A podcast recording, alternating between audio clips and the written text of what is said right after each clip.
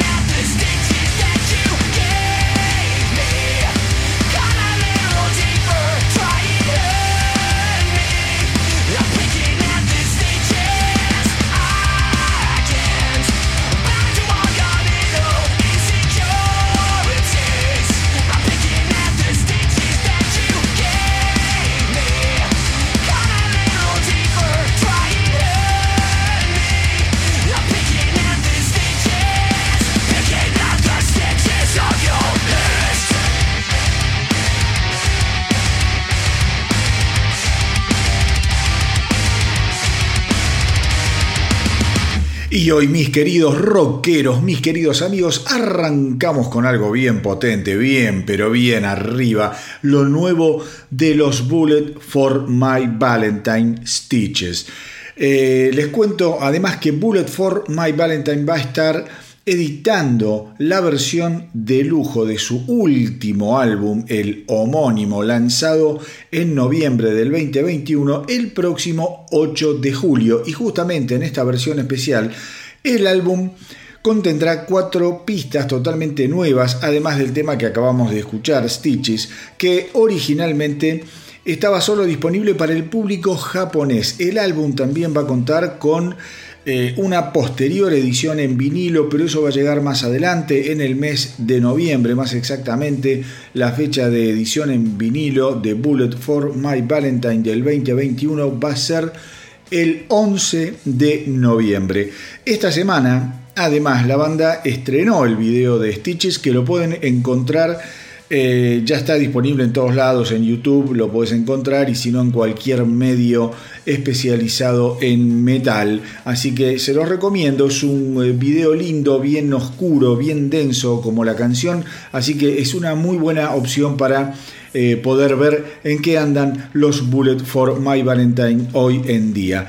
Las otras canciones les cuento que vamos a encontrar en la reedición del último disco de la banda serán Omen, no More Tears, Step Out from the Inside y This Means War. Así que ya saben, el 8 de julio va a salir la edición de lujo de aquel maravilloso álbum del 2021 de Bullet for My Valentine.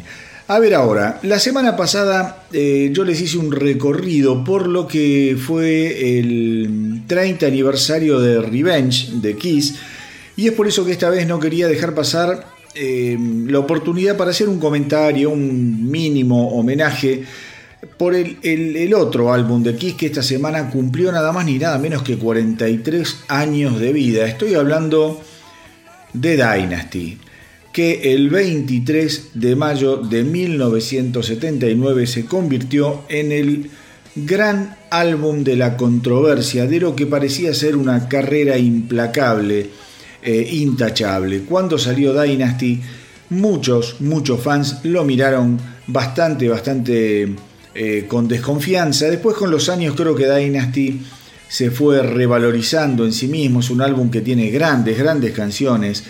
Em, les comento, les cuento, para aquellos que no lo saben o no lo recuerdan, este álbum de 1979 fue producido por Vini Poncia. Vini Ponzi había, sido productor del álbum solista de Peter Criss, el álbum menos exitoso de aquellos cuatro discos solistas que salieron en el año 1978 en una jugada absolutamente arriesgada, alocada y terminal para lo que fue la compañía Casablanca, que nunca pudo recuperarse de semejante apuesta. Es el primer álbum en donde no tocan todos los integrantes de Kiss en todo el álbum, justamente Peter Criss, a pesar de que Vinny Poncia fuera el productor de su álbum solista y Peter Criss creía por esto que la tenía atada y que, eh, digamos, Vinny Poncia lo iba en algún, en algún punto a apañar o a mimar, Peter Criss solamente graba eh, la batería de una canción de una canción de este álbum, que justamente es la canción que eh, compone él y que se llama Dirty Living, una canción interesante, no es mala, no es mala esta canción y miren que yo a Peter Chris no me lo banco ni un poquito. Miren cómo serán las cosas con Peter Chris que esta canción básicamente fue la última canción que tocara en un disco de Kiss eh, de estudio, obviamente, él toca en el Unplugged. Eh, y esto seguiría así hasta Psycho Circus, aquel álbum de la reunión de Kiss del 96-97 más o menos, em, en donde toca una sola canción, que es Into the Void, la canción de Ace Frehley. Into the Void, ahí vuelve a tocar Peter Chris la batería con Kiss en un álbum de estudio. Eh, no sacaban un álbum desde el Afghan en el año 1977, más allá de aquellos álbumes solistas que les comenté hace unos segundos atrás. Peter Chris la verdad es que estaba en cualquiera, estaba perdido en las drogas, en las fiestas, en el alcohol y para colmo había sufrido un fuerte accidente automovilístico que le había afectado una de sus muñecas, con lo cual Vini Poncia contrató al baterista Anton Fick para que se hiciera responsable de la batería. Em, el álbum, el álbum, creo yo, en cuanto a la participación de Ace Frehley, es de lo más sólido. Tengamos en cuenta que Ace Frehley venía muy reivindicado a partir justamente de su álbum solista que había terminado por convertirse en el más, en el más exitoso de los cuatro.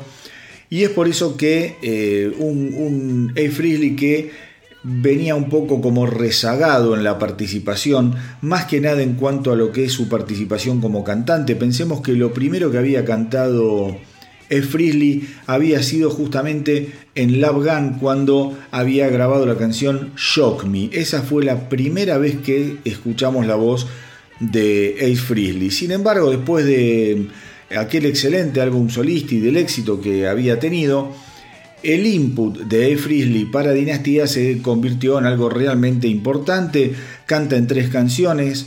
Eh, Hard Times, que es un temazo que me encanta, Savior Love, que está bien, y eh, 2000 Man, que es básicamente un cover de los Rolling Stones que a mí nunca me gustó demasiado, ni por Kiss ni por los Rolling Stones.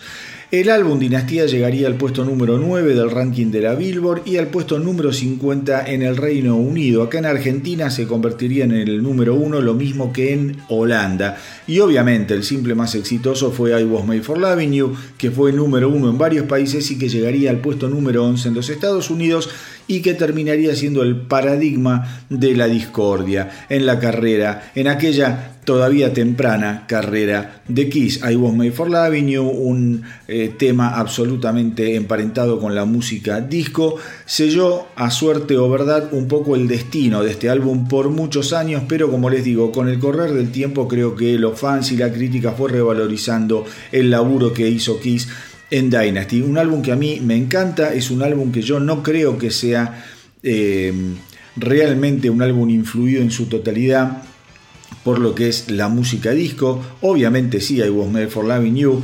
Y obviamente Vinny Poncia tuvo mucho que ver en lo que fue el sonido más, eh, más limpio y más cristalino. Y quizá eso no gustó tanto a los fans que venían acostumbrados al hard rock de Kiss, que era un hard rock bien pero bien crudo, bien pero bien eh, para adelante, trabajado en la más, en la más eh, profunda de las tradiciones del hard rock americano. Creo que en ese sentido Dynasty sí puede estar un poquito un paso más atrás, por esto que les digo, por el sonido muy cuidado, la producción muy cuidada. Sin embargo, Insisto, es uno de los álbumes que yo más he disfrutado y disfruto de la discografía de Kiss. Sugar No Something, otro temonotote, llegó apenas al puesto número 47 de la Billboard. Una cosa increíble, un tema que después se transformaría en un clásico de la carrera de como es de Kiss. En cualquier, en cualquier compilado, en cualquier lista de cualquier fanático de Kiss, seguramente vas a encontrarte con Sugar No Something. Quería recordarlo,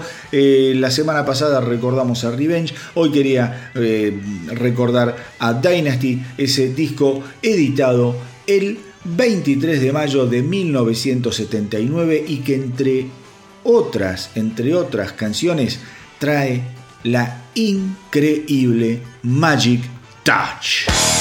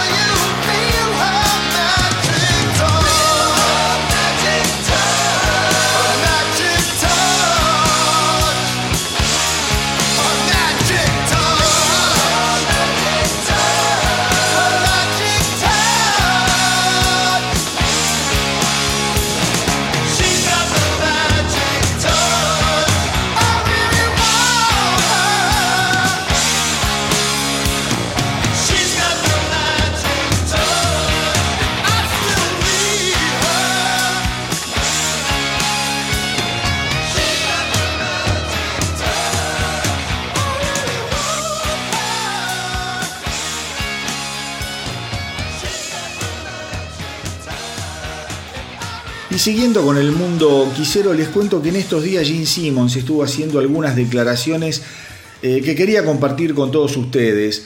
Ustedes ya saben que Kiss se está despidiendo con The End of the Road Tour, que ya pasó por Argentina, de la que ya hablé y de la que tengo un video subido a YouTube que no se lo pueden perder. Eh, tengo dos videos, uno con una recopilación de unas filmaciones que estuve haciendo en el recital y otra un comentario. Simplemente creo que aquel que es fanático de Kiss puede ir al canal de YouTube del astronauta del rock y los va a disfrutar seguramente. Son dos de los videos que más visitas tienen en mi canal. Eh, les decía, Gene Simmons estuvo hablando justamente sobre lo que le va a deparar, según él, el retiro. Entre otras cosas, dijo que bueno, que se siente feliz, pero también se siente un tanto melancólico y triste por lo que está por venir. Dice, es lo mismo que cuando vos tenés la suerte de vivir con tu mamá y con tu papá, dice Gene Simmons, eh, tenés la comida, tenés el techo garantizado, la seguridad, pero en algún momento tenés que salir por tu cuenta y comenzar el próximo capítulo de tu vida. Así que va a ser un tipo diferente de cosa para mí, aseguró Gene Simmons. No será tan emocionante como salir de gira y ponerse más maquillaje y tacones eh, de los que alguna vez usó algún rockero, pero la vida continúa. Gene Simmons se refirió también a los planes musicales eh, que, él está, digamos, eh, en los que está pensando después de que termine la gira de Kiss. Cree que va a seguir haciendo música, pero esta vez bajo el nombre de la Gene Simmons Band, una banda que él ya eh, viene utilizando, con la que viene tocando desde hace unos cuantos años. Él con la Gene Simmons Band asegura que hicieron aproximadamente unos 50 shows y que por ahí viene la cosa, estar más relajado. Él dice que va a estar más en la onda de los Ramones o de YouTube, que se ponen una camiseta, una remera. Eh, unas zapatillas y así sale al escenario. Gene Simmons viene, viene también eh, a decir en estas declaraciones que el mundo Kiss va a seguir vivo de alguna manera. Ellos tienen junto con Paul Stanley el bar Rock and Brews que está mm, creciendo cada vez más según Gene Simmons y que seguramente van a seguir abriendo franquicias eh, alrededor del mundo. Lo que a él, lo que a él lo motiva para seguir es también saber que va a poder tocar mucho más libre de cuerpo, más fresco de cuerpo. Y eh, uno de los ejemplos que pone es decir, bueno, de esta manera quizá tenés garantizado poder seguir tocando como BB King hasta los 88 años, pero es imposible seguir tocando vestido como nos vestimos, con los tacos como tenemos, maquillados, dice el cuerpo eh, llega un momento que no da más. Es algo que lo vienen diciendo los Kiss, tanto él como Paul Stanley, desde hace un par de años atrás, cuando se conoció el inicio de The End of the Road Tour. Veremos después si Kiss sigue con otros integrantes. Esto es algo que todavía es una pregunta que no tiene respuesta, pero yo creo, yo creo que nos tenemos que hacer a la idea de que la marca Kiss a nivel musical va a seguir girando alrededor del planeta de una u otra forma. Me atrevo, me atrevo a, darlo como un hecho. Quizá me equivoque y si se da veremos cuál es el resultado. A mí esas cosas mucho no me gustan, pero nunca sabes, viste, cómo terminan estos experimentos. algunas bandas tienen más suerte que otras. Hay muchas bandas hoy en día que están recorriendo el planeta con ningún integrante original, pero no tienen la potencia visual y de personajes que tienen los Kiss. Así que quizá, viste, hay gente que detrás del maquillaje no le importa quién esté y disfrutan y si la banda suena van al recital y se matan de risa y quizá Quizá a pesar de que a mí no me gusten demasiado eh, estas perspectivas para una de mis bandas favoritas, quizá hasta yo me le anime eh, o sería capaz de animármele a un show de esos Kiss sin los Kiss. En otro orden, en otro orden de cosas ya para dejar el mundo quisero atrás, les cuento que esta semana se conoció el primer simple de un nuevo supergrupo llamado Umbilicus, Umbilicus, que está formado por el baterista de Cannibal Corpse, Paul Mazurkiewicz, un apellido difícil de decir, el guitarrista de Desai Taylor Norberg y están acompañados por el bajista de Anarchus Vernon Blake y el vocalista de Ford Brian Stephenson. La banda se formó oficialmente en diciembre del 2021 y se espera que su álbum debut llamado Path of A Thousand Suns vea la luz antes de fin del 2022. El tema que estrenaron esta eh, semana está realmente buenísimo, me encantó y por eso lo quería compartir con ustedes, porque más allá de ser una rareza de un supergrupo hasta ahora desconocido, creo que Hello Future está muy, pero muy bueno.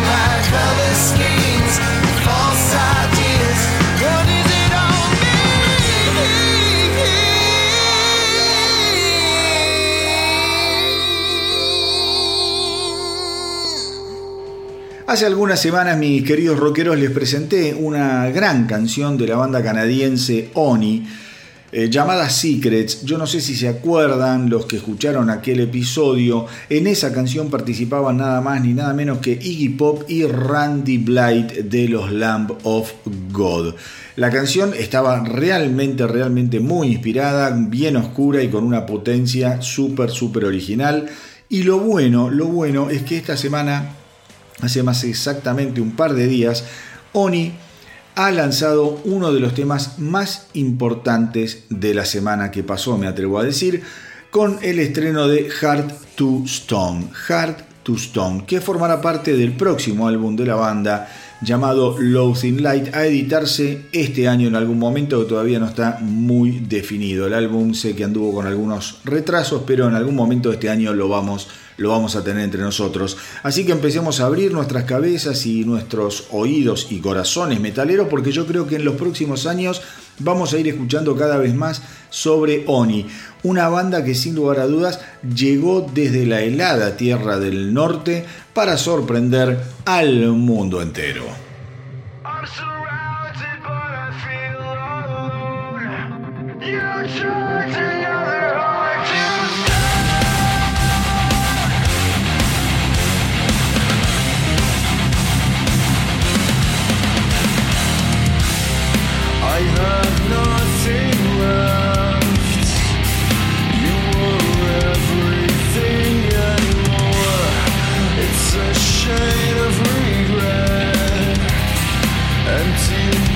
Y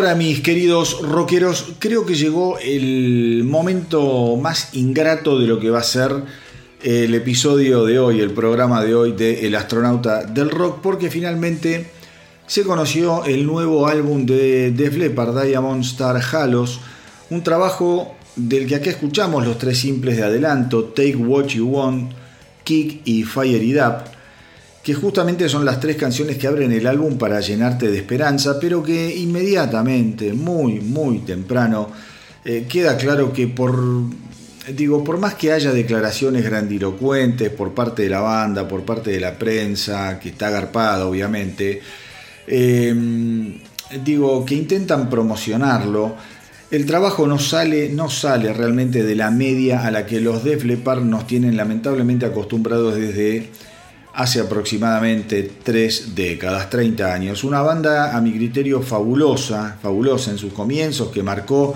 sin dudas el sonido eh, y el ritmo del nuevo hard rock, de, lo que fue gran parte de la década del 80. Estoy hablando de álbumes sensacionales, el álbum debut de 1980, On Through the Night, el sucesor del 81, increíble, uno de mis álbumes favoritos, High and Dry. A ver, Piromanía del 83, otra joya. ¿Qué se puede decir de Piromanía? Es un álbum perfecto y ni hablar del titánico Histeria de 1987 que marcaría el regreso y la consagración casi milagrosa de la banda luego del trágico accidente que le quitara un brazo eh, al pobre, al pobre baterista Rick Allen. Increíblemente, ser baterista, tener un accidente y que se te, se te corte un brazo, tenés que tener mucha mala leche. Pero la banda lo esperó, el tipo aprendió a tocar la batería con las patas y grabaron un álbum gigantesco como fue Histeria eh, en aquella época el mundo estaba rendido a los pies de Def Leppard y parecía que eh, nada podía salir mal en el plan de la banda. Sin embargo, la fórmula perfecta de Histeria pronto comenzó a sonar un poco trillada, quizá, quizá por la enorme y enorme difusión que tuvo Histeria.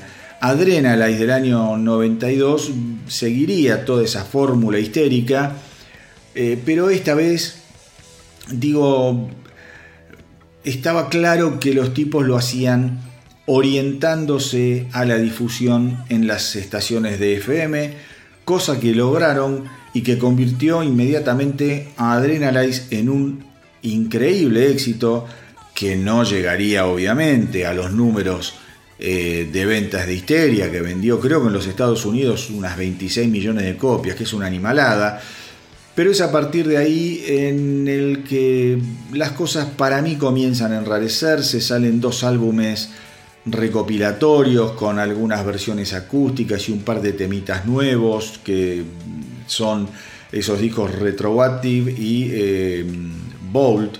En esos dos discos ya comienza a tocar con ellos Vivian Campbell, aunque en esos dos álbumes participa muy poquito, graba en alguna que otra canción, creo que en, total graba en dos canciones entre ambos álbumes, y después, después ya llegaría la etapa eh, del cachetazo grunge, del, del cachetazo grunge, en el momento en el que ellos graban Slang.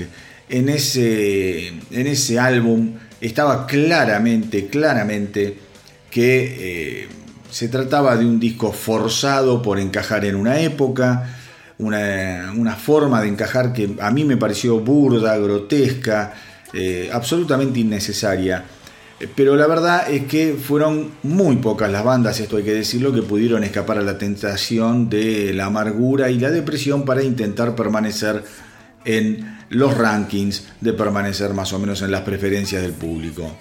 En 1999 editan Euforia, Euforia los devuelve un poco a los viejos trucos, que está bien, estuvo, bien ese álbum, estuvo mejor recibido que Slang, pero, insisto, ya los trucos eran viejos, eran cosas que ya se habían escuchado.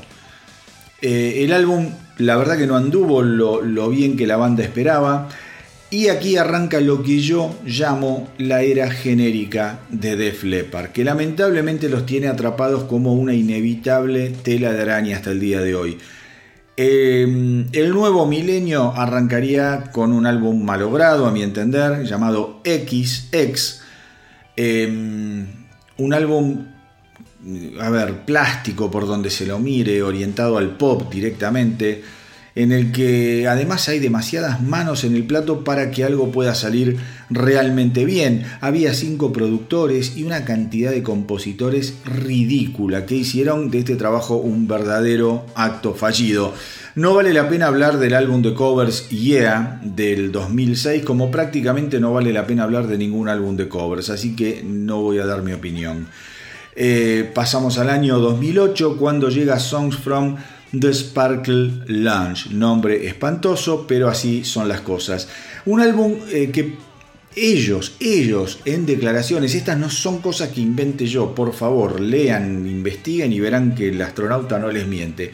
Ellos aseguraban que en ese disco eh, habían pretendido sonar eh, con reminiscencias de ACDC y de Led Zeppelin. Ridículo, ridículo por donde se lo analice porque a esta altura lo único que podía probar de Slepar era que sin dudas estaban cómodos nadando en las tranquilas aguas del pop rock, edulcorado, sin sorpresas y sin la más mínima posibilidad de generar algo parecido a un estallido. Si no me creen, vayan y escuchen de nuevo Songs from the Sparkle Lounge y díganme dónde mierda está el sonido o la reminiscencia o la influencia o qué sé yo, el homenaje a ACDC o a Led Zeppelin. Dejémonos de hinchar las pelotas con esas declaraciones. Todos estos álbumes, quiero aclararlo, todos estos álbumes de lo que estoy hablando, obviamente suenan increíbles, están súper bien producidos y poder rescatar de cada uno de estos álbumes un puñado de canciones poder recatar dos, tres, hasta cuatro canciones, me atrevería a decir, de cada uno de estos álbumes. Los podés recatar, pero no van a ser demasiado interesantes ni se van a destacar de la media que vienen haciendo una y otra vez. Vienen repitiendo la fórmula, el sonido, con algún manejo para la izquierda, para la derecha, para el costado, para arriba, para abajo, pero siempre suena más o menos lo mismo. Lo que yo digo, genérico, música genérica.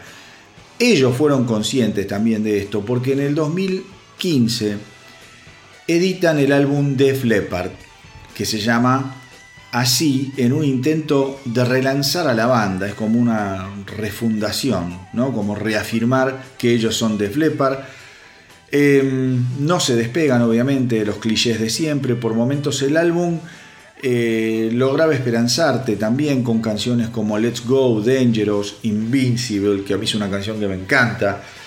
Pero el problema era la extensión del álbum, la extensión del álbum. Eh, si hubiese sido un disco de 9, 10 canciones, en lugar de un disco de 14, se hubiera convertido seguramente en un nuevo clásico dentro de la carrera de Def Leppard. Y así llegamos finalmente a este año, el 2022, y a la edición de Diamond Star Halos. Diamond Star Halos. Un álbum, insisto con lo que voy a decir, esto no lo digo yo, esto lo dijo la banda para promocionarlo. Y ahí está el gran error también. Ellos salieron a decir que este álbum ellos lo consideraban como el equivalente a Hotel California de los Eagles o a Rumors de Fleetwood Mac. A ver, después de escucharlo varias veces, me pregunto en qué estaban pensando a la hora de hacer semejante declaración. Lo digo con una mano en el corazón y con muchísima tristeza. Porque están hablando de dos de los álbumes más exitosos, representativos, influyentes, perdurables y vendedores de todos los tiempos, mis queridos rockeros. Tanto eh, Hotel California de los Eagles como Rumors de Fleetwood Mac están considerados obras maestras en lo que es la historia del rock contemporáneo. ¿Alguien piensa que dentro de más de 40 años el mundo siquiera va a recordar que en el 2022 se editó Diamond Star Halos? Lo pregunto seriamente.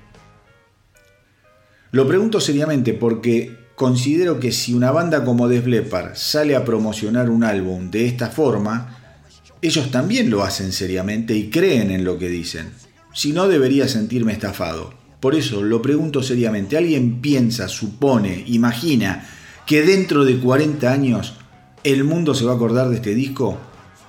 Como 40 años después, Rumors no para de sonar en las radios de todo el mundo y de ser el estandarte de lo que fue el cambio del sonido del rock americano de la costa oeste?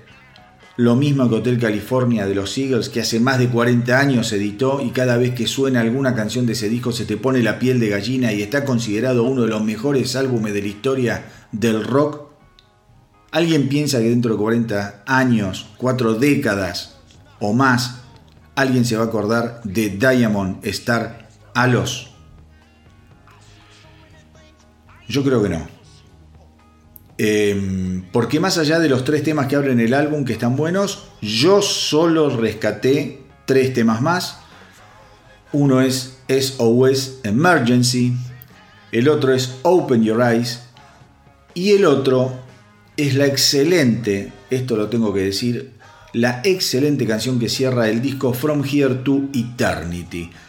Seis canciones sobre 15 y otra vez la cantidad innecesaria de canciones. Si este álbum hubiese sido de 10 canciones, el promedio no sería tan lamentable a mi entender.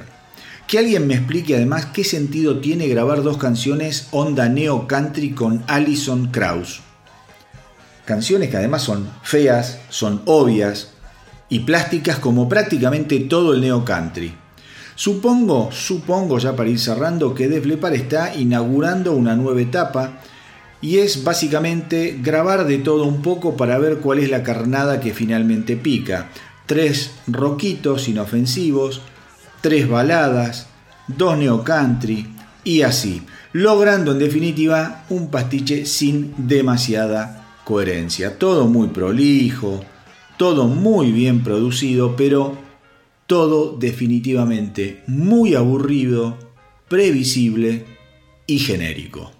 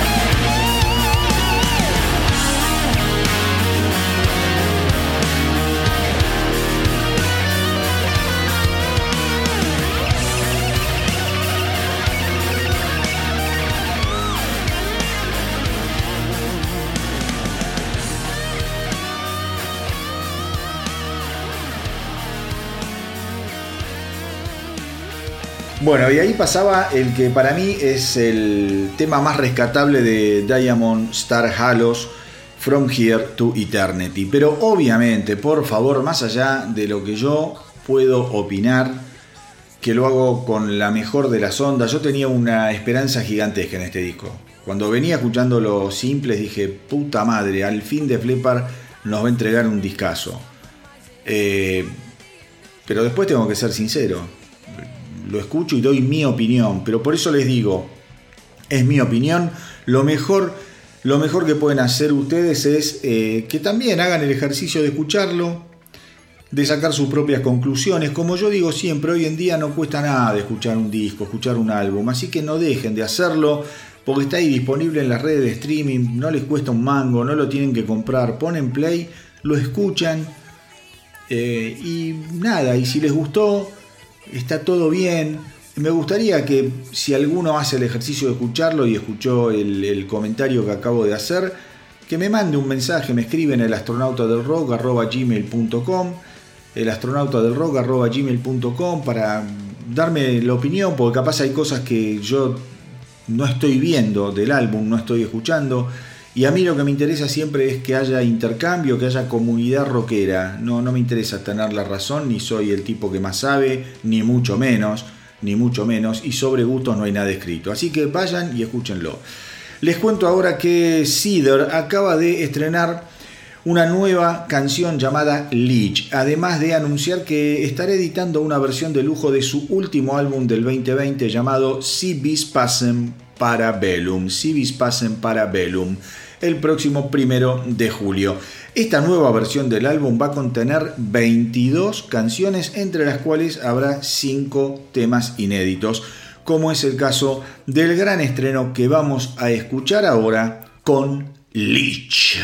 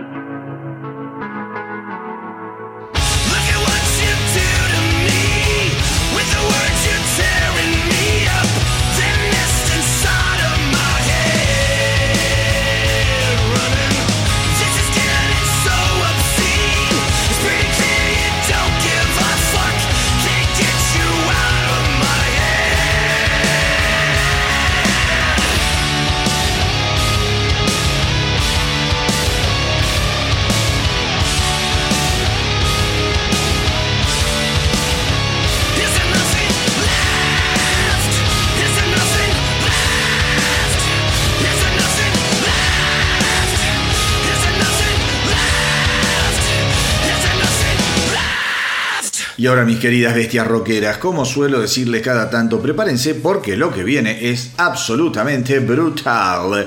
Los metaleros polacos extremos, obviamente, de Decapitated, acaban de lanzar su octavo álbum de estudio llamado, llamado Cancer Culture.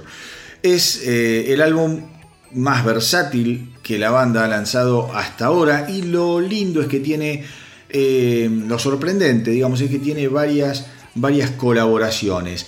Una de las colaboraciones, uno de los invitados, uno de los invitados es justamente el hermoso Rob Flynn, líder de esa máquina incendiaria de metal llamada Machine Head.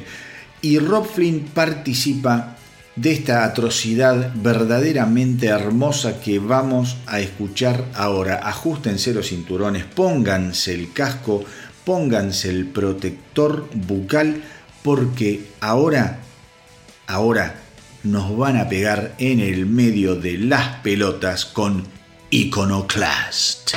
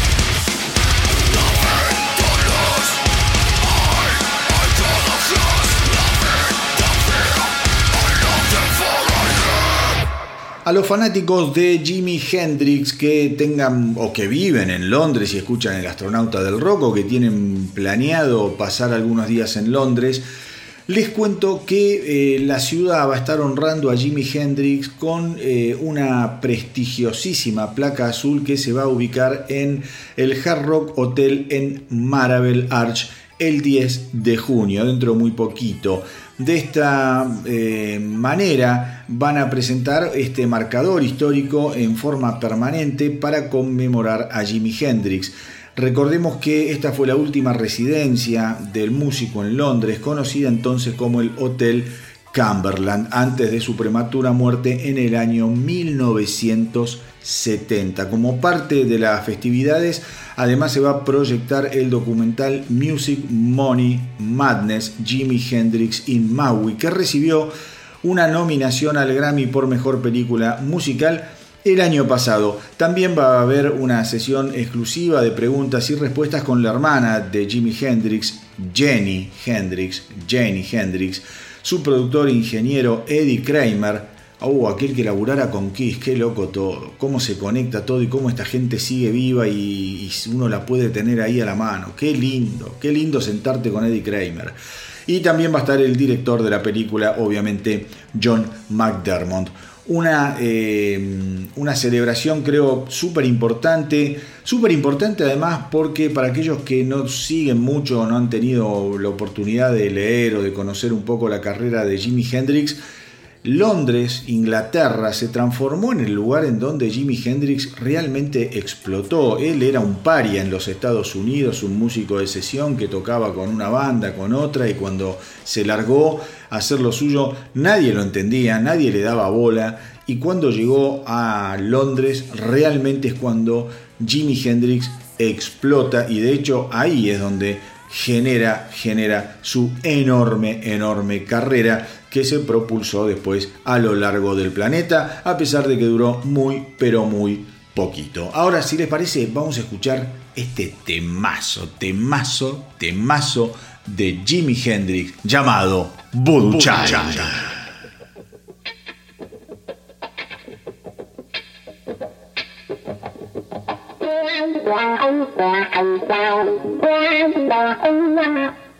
Bye.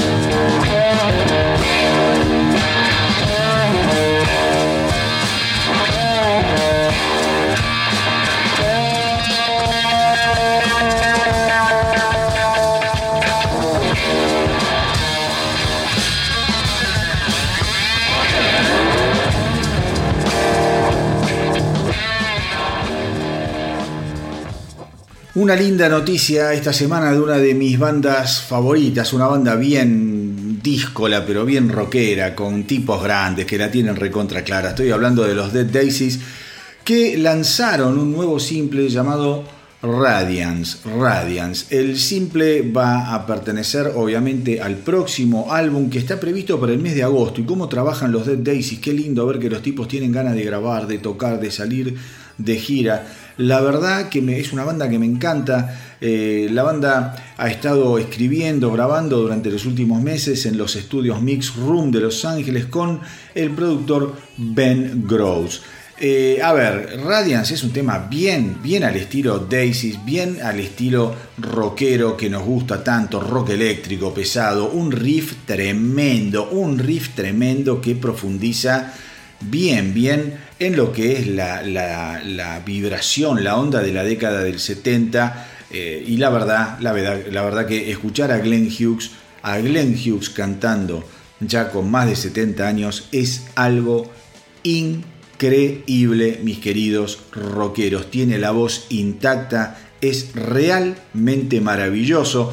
Y después tenemos a esos guitarristas fantásticos, Doug Aldrich y David Lowe, ahora acompañados en la batería por ese bestia llamado Brian Tichy. La verdad, la verdad que eh, el tema me encantó y Hughes Hughes, eh, como es, estuvo mm, contando que Radiance fue la primera canción que escribieron para el álbum y querían eh, abordar un despertar universal con el contenido de las letras.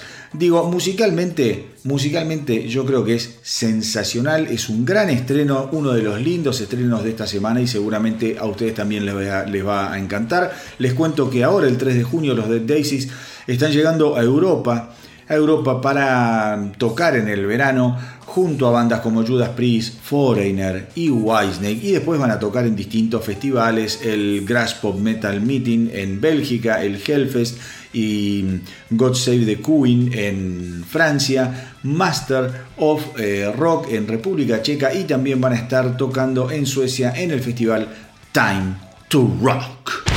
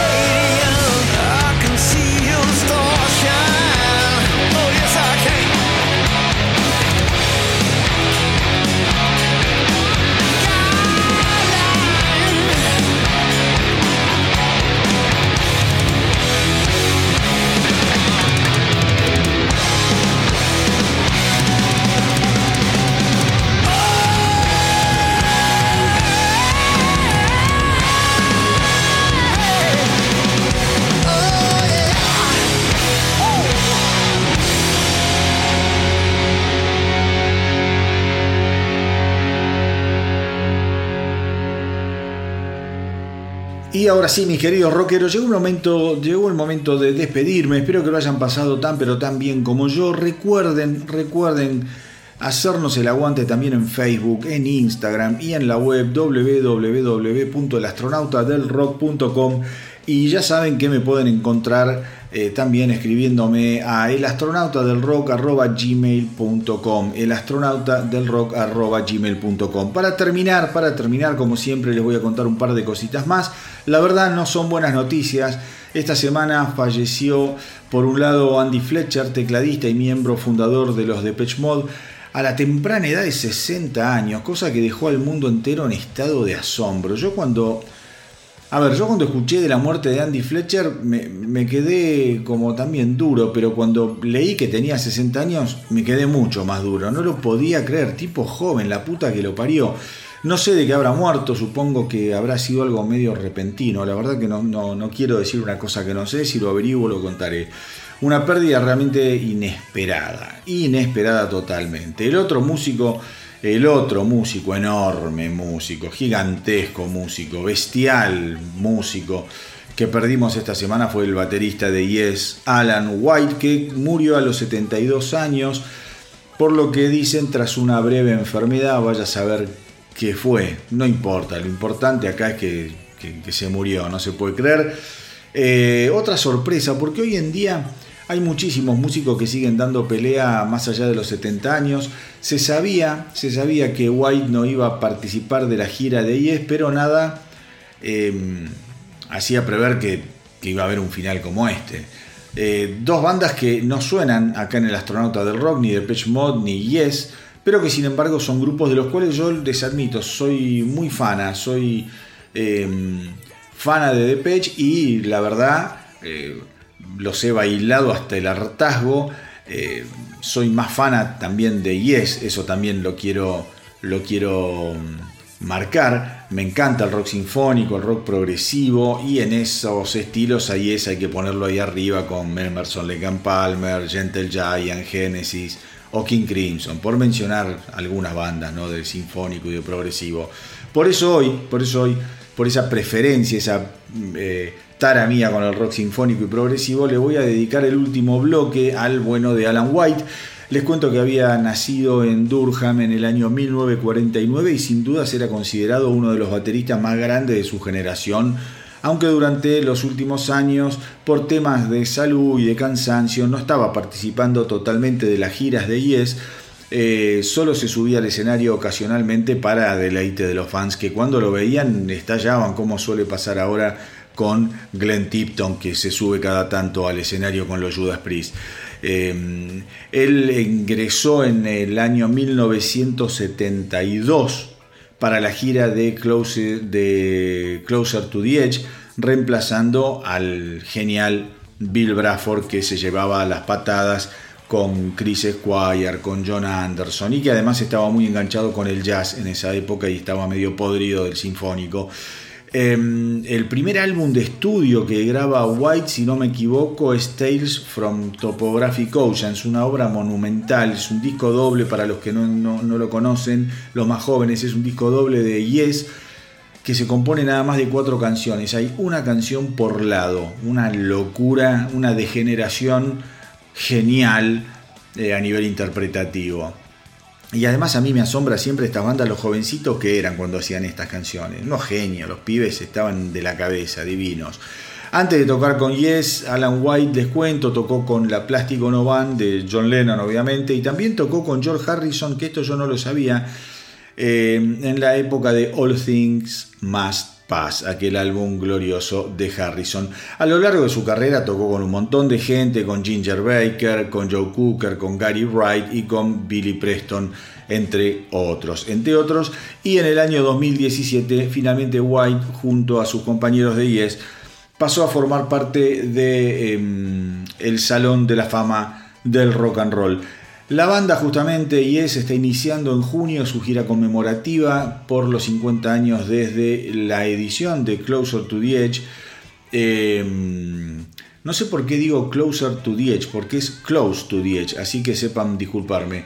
La gira conmemorativa de Close to the Edge eh, la van a dar por el Reino Unido y se la van a dedicar justamente al malogrado, al desaparecido Alan White. Y desde el astronauta del rock quiero hacer lo mismo, dedicándole esta despedida al bueno de White, escuchando eh, cómo toca la batería en un tema que a mí me encanta, del año 1977, que se llama Going for the One.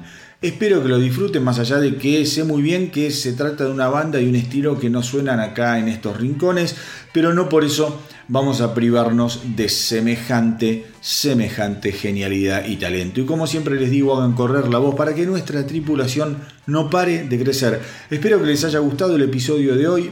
A mí me encantó hacerlo y compartirlo con ustedes. Gracias por estar ahí, gracias por apoyar la propuesta y por los mensajes que no paran de llegar. Cuídense mucho, mucho, mucho hasta la semanita que viene y que viva el rock.